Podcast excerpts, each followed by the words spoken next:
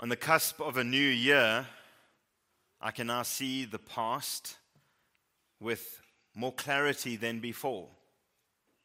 As I, and I'm sure you too, look ahead to a new year, not knowing what tomorrow might bring, I find myself facing a plethora of different thoughts and emotions.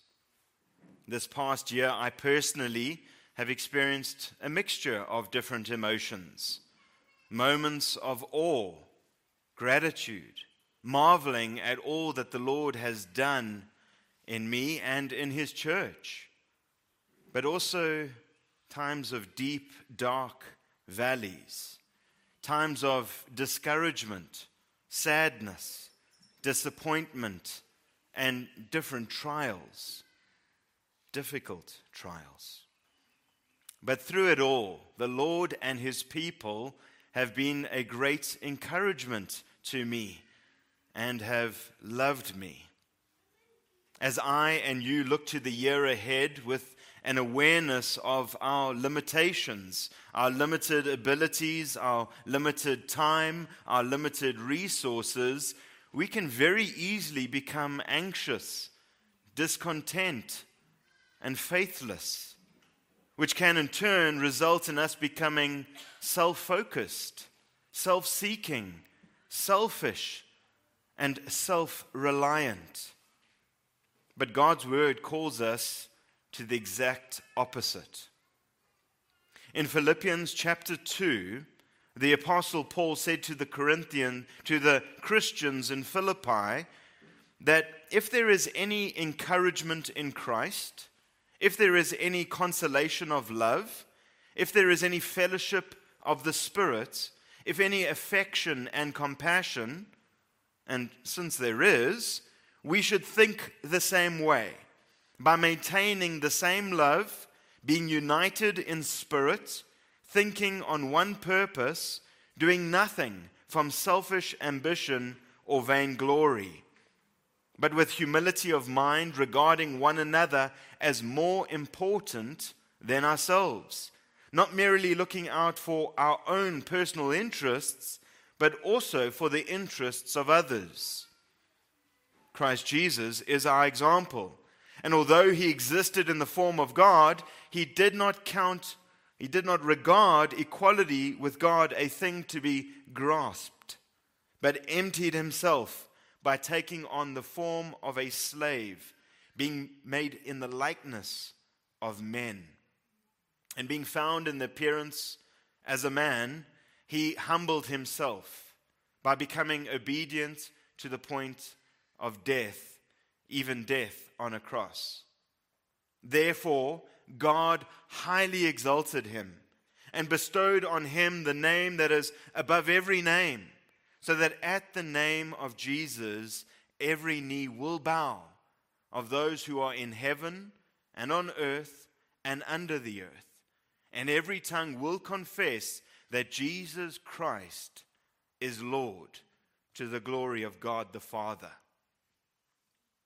In contrast to selfish ambition, our ambition, as Paul says in 2 Corinthians chapter 5 verse 9, our ambition is to be pleasing to the Lord.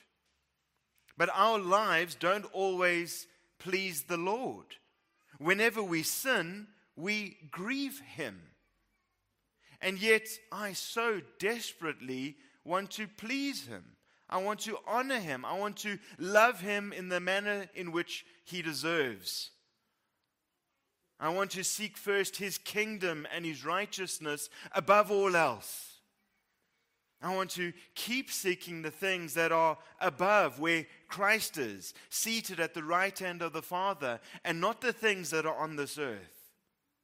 I want to know the joy and the satisfaction that can only be found in Jesus Christ.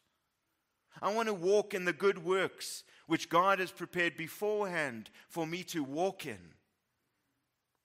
My desire is that I will glorify God in whatever I do, using all that He's entrusted to me for His glory and for the good of others, doing my work heartily unto the Lord rather than for men.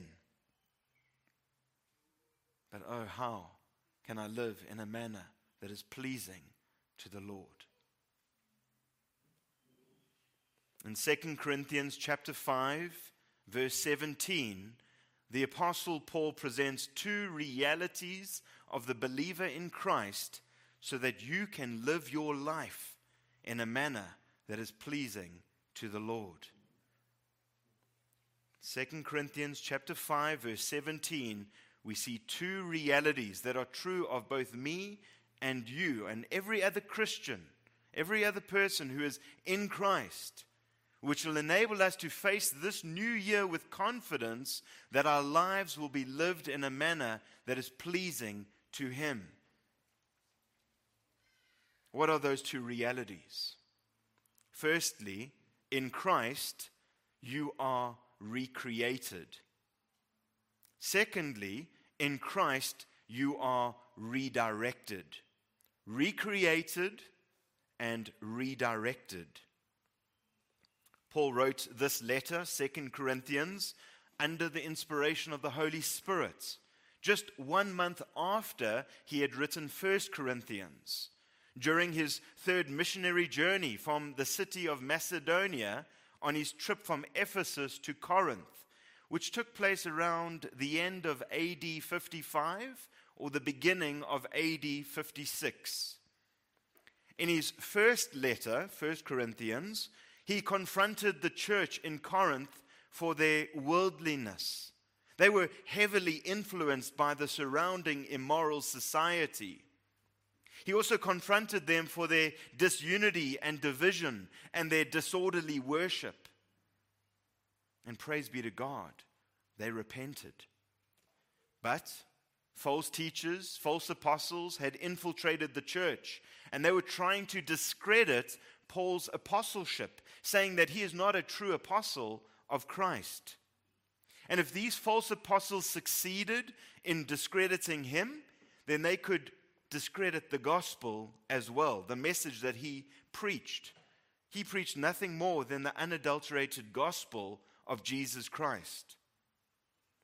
Thus, Paul writes the second letter to the church in Corinth to express relief that the Corinthians had repented from their previous rebellion against his instructions, but also to defend his apostleship, and by so doing, confront the false apostles. In chapter 1, he reminded the church that God comforts those who are afflicted.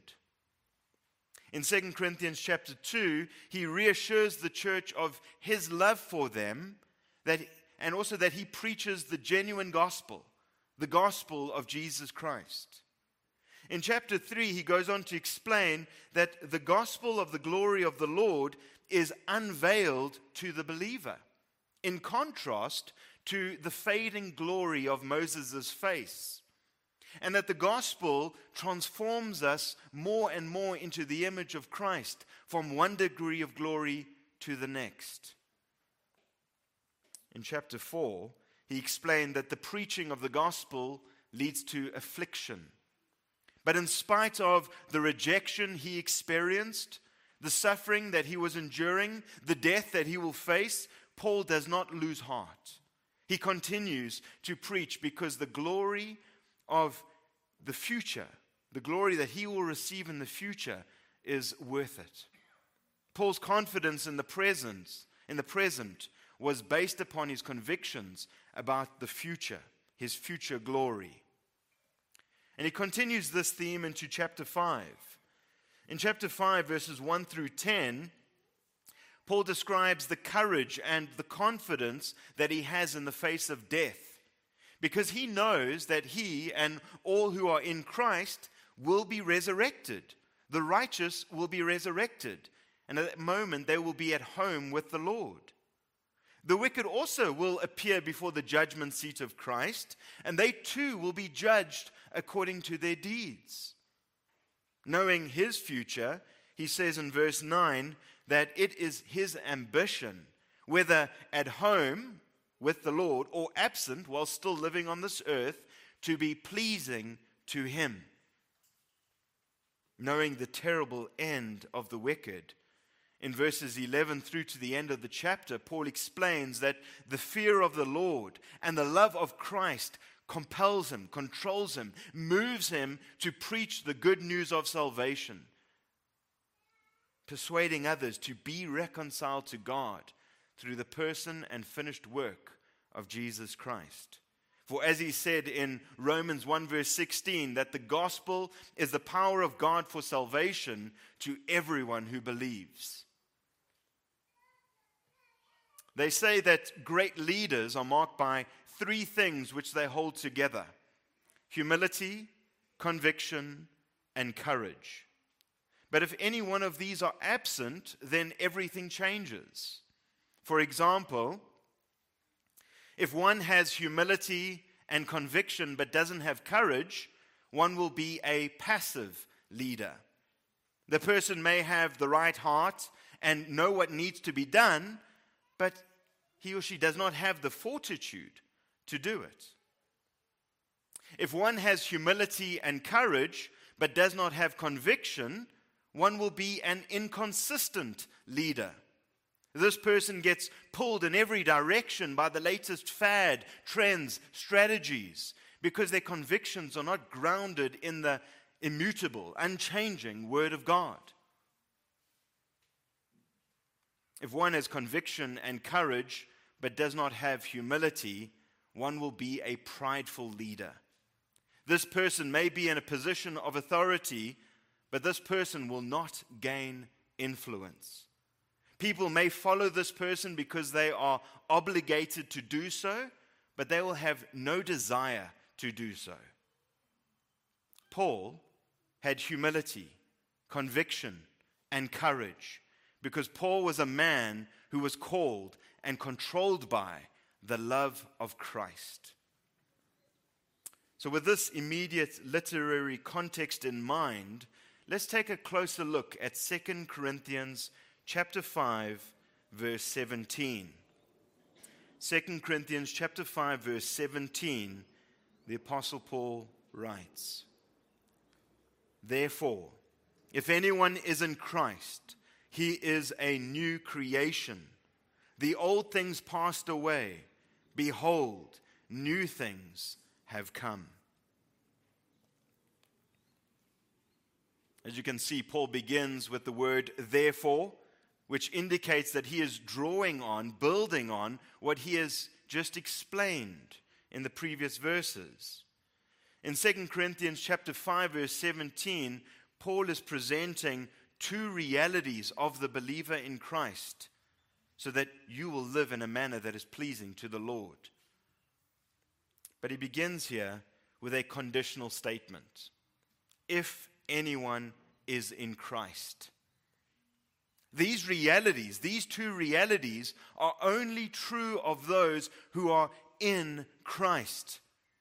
These are not true of those who are outside of Christ, not saved.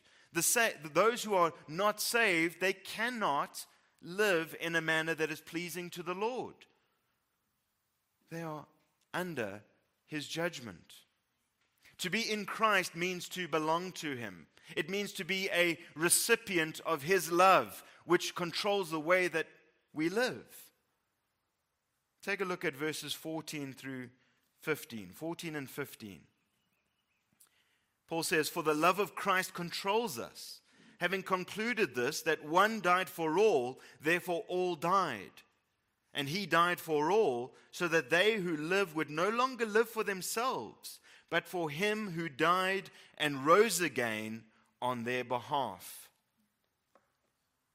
Christ's love, which is supremely expressed in his death, is the controlling factor in Paul's life, as it is the controlling factor in every Christian's life. The love of Christ restrains him from living for himself and instead compels him to pour out his life for others. Christ, of course, is our example. His obedience and his submission to the will of the Father was a supreme act of self giving love. He died to save us, and he lived and he died to give us an example to follow. Christ's death and resurrection has not only secured our future, but it must have an impact upon the way in which we live today. How have you responded to the death and resurrection of Jesus Christ? The Christian's response is more than merely an intellectual assent to the truths of the gospel. It shapes the very way that we think and speak and live. It changes the entire direction of our lives. Those who belong to Christ, those who are in Him, they do not live for themselves, but they live for Him and for others to the glory of God. We live in a world, in a community that is so obsessed with self promotion, self fulfillment, and self indulgence. But, brothers and sisters, we are to be distinct from this world. Jesus said that if anyone is to come after me, if anyone is to follow me, let him deny himself. Let him take up his cross and let him follow me daily. We are called to be a salt and a light in this world, to stand out by our holy lives and by our love for one another. As Jesus said, that the world will know who are his disciples by their love for one another. To be in Christ calls for a radical change in the believer's life. My wife's favorite verse is Galatians 2, verse 20, where Paul says, I have been crucified with Christ. And it is, it is no longer I who live, but it is Christ who lives in me. And the life which I now live in the flesh, I live by faith in the Son of God who loved me and gave himself up for me. If you are in Christ, there are two realities which are true of you, which will enable you to live your life in a manner that is pleasing to the Lord. And the first reality is that you are recreated. Recreated. Paul says in verse 17 that if anyone is in Christ, he is a new creation.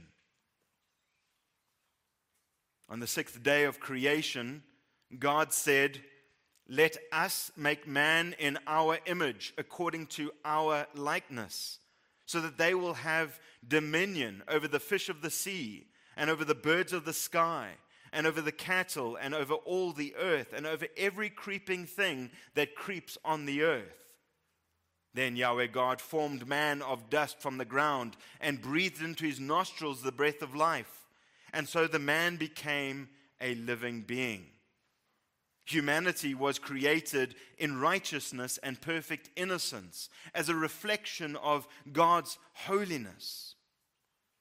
And at the end of the sixth day of creation, God saw all that He had made, and behold, it was very good.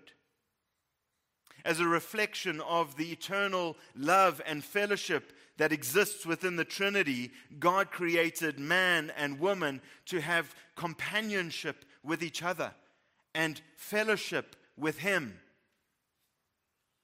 But sin destroyed all of this. Sin entered this world through one man, Adam, and death through sin. And so death spread to all men. Because every one of us, from the moment that we are born in this world, are born dead in sin. Despite the depravity of man, we still bear the image of God, but it is marred by sin. Mentally, morally, socially, and physically, we see the scars of sin. But for us who are in Christ, we are recreated. Paul says we are a new creation.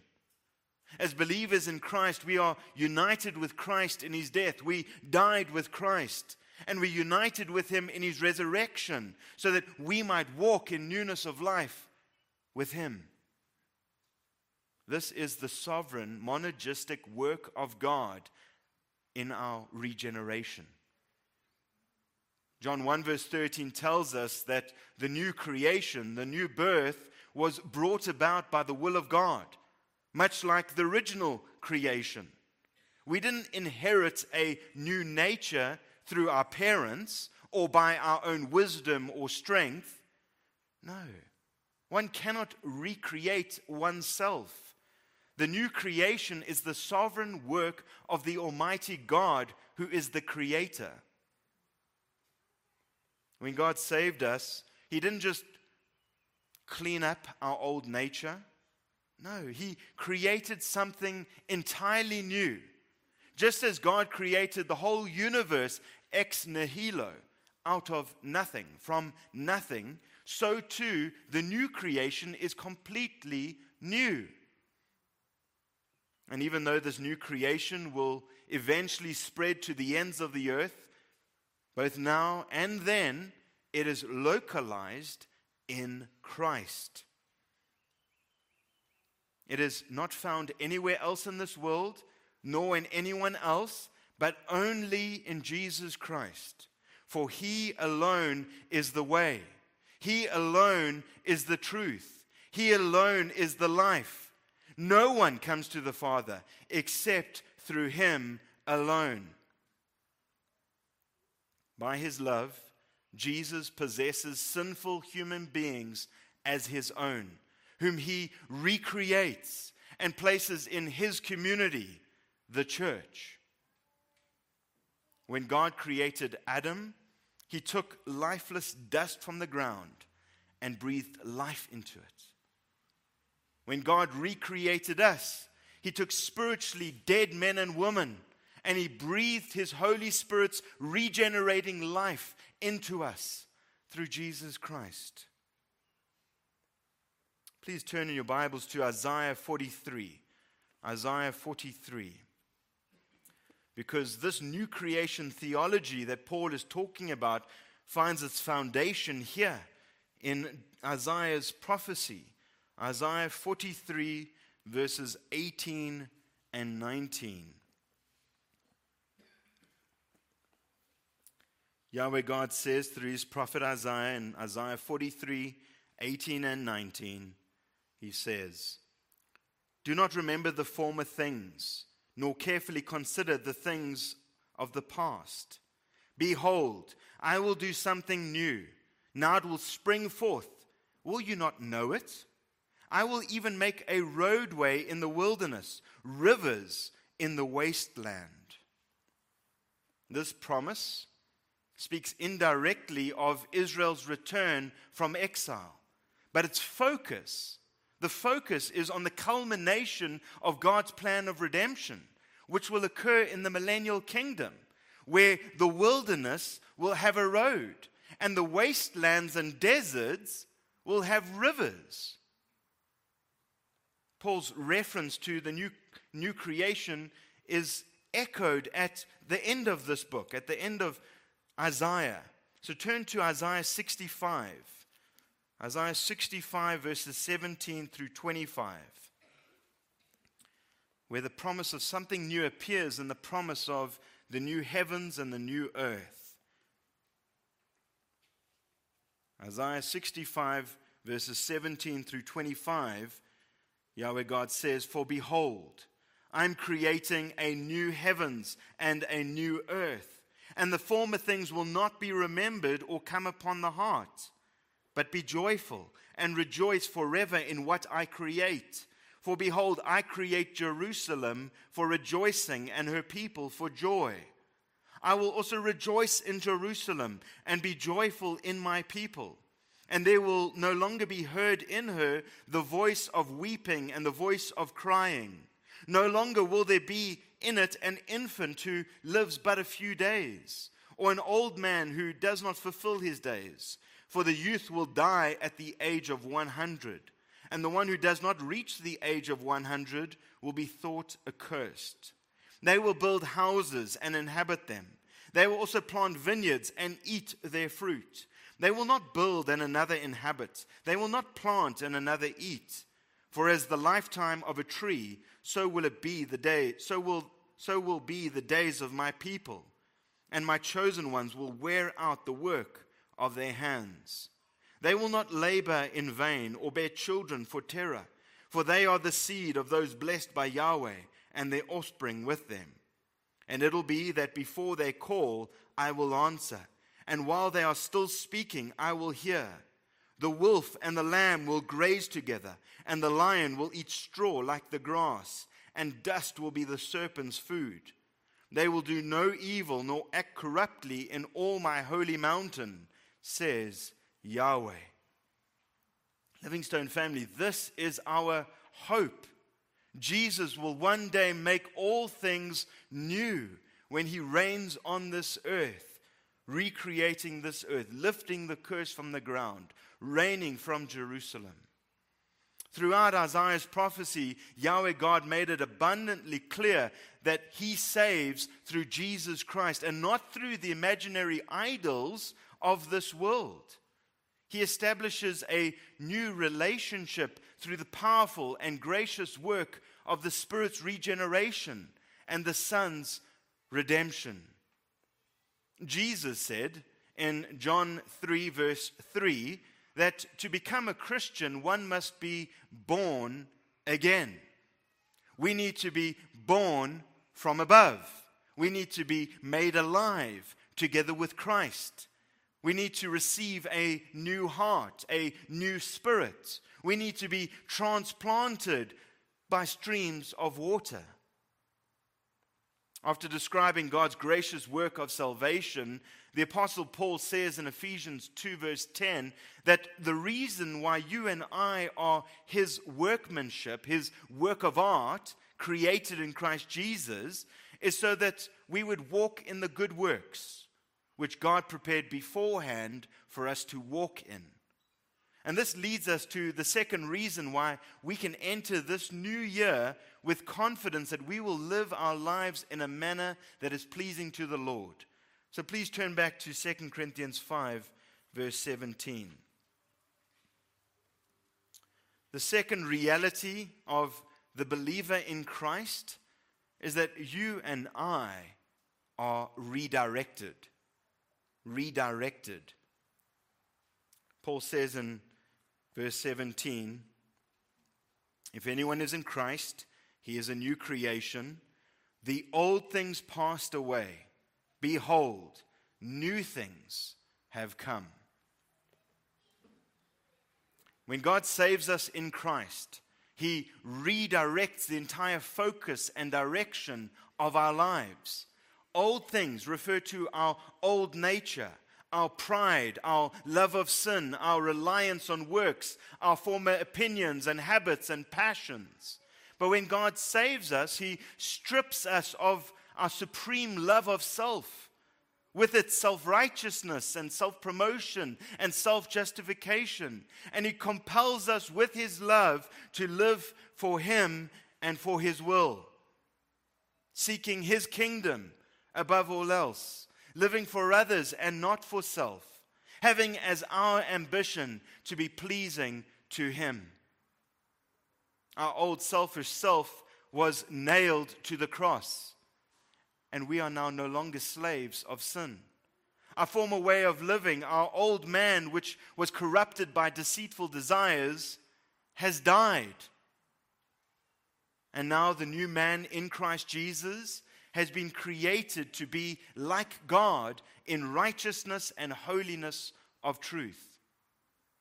When God saves us, all things become new. New things refer to our new nature in Christ.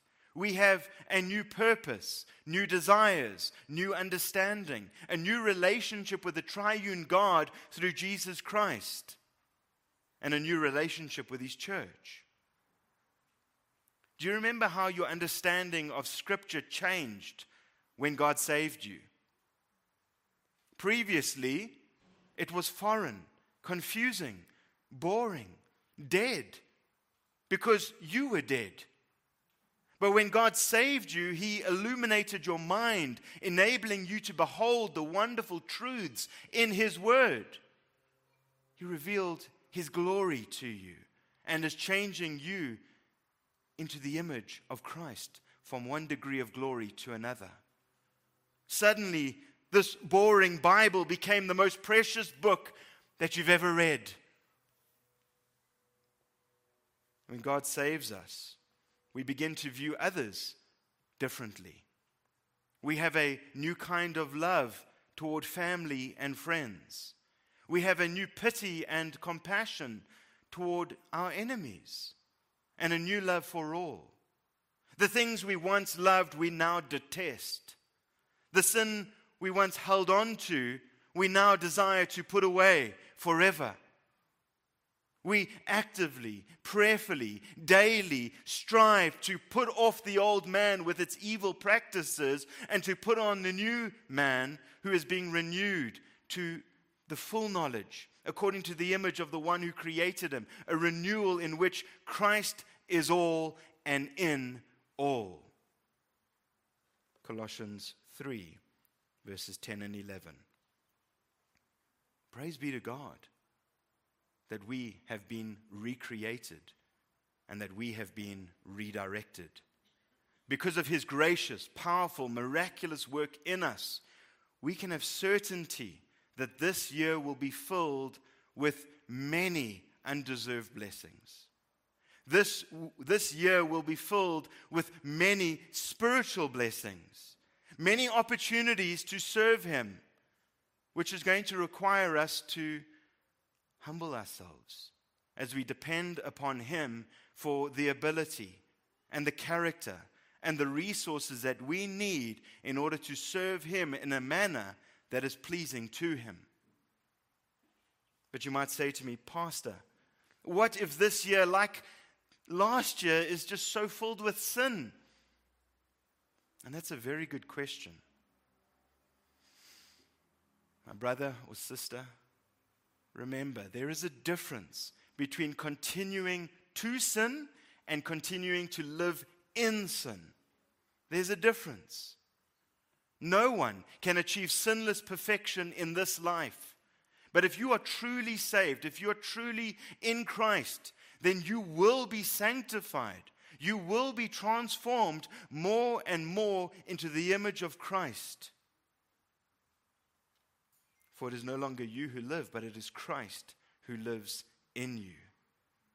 Yes, dear Christian, we will still sin, but we will fight sin and we will sin less and less frequently as we grow more and more into the image of Christ. The new self hates the sin that still holds on and loves the righteousness that we don't yet possess. The difference is, as Paul says in Romans 6, we who are in Christ are now no longer slaves of sin. Sin no longer has that power over us. We are now slaves of righteousness, slaves of Christ. He is our master. 2 Peter 1, verse 3 through 8 tells us that by God's power, we have everything that we need for life and godliness, which comes through the full knowledge of Him. Now, if growing in our knowledge of God is the means by which we are made godly, what is the best way in which you and I can grow in our knowledge of God? By spending time with Him in His Word, in prayer, in fellowship with other believers, in discipleship relationships, in sacrificial ministry to His church, in proclaiming the gospel to others, in giving, in fasting, in confessing, in repenting, in partaking of the Lord's table. And I can go on and on and on. The Lord has blessed us at Living Stone Bible Church with many opportunities to be involved in these things. Take advantage of them this year. Let's pray.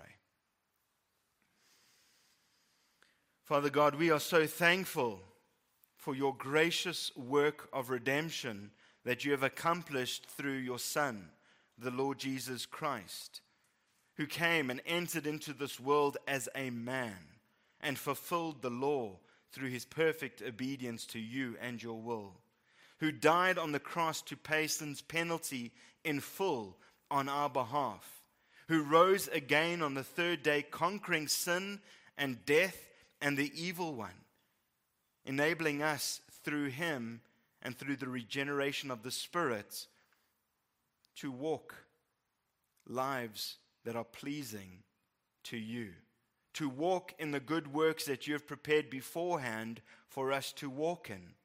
O oh God, continue to sanctify us through your word and through the many means of grace that you bless us with. God, please help us to keep our eyes on Christ. It is His love that compels us, that controls us. It is Him who lives now in us, so that we now no longer live for ourselves, but for you and for one another, to your glory. We pray all this in Jesus' name. Amen.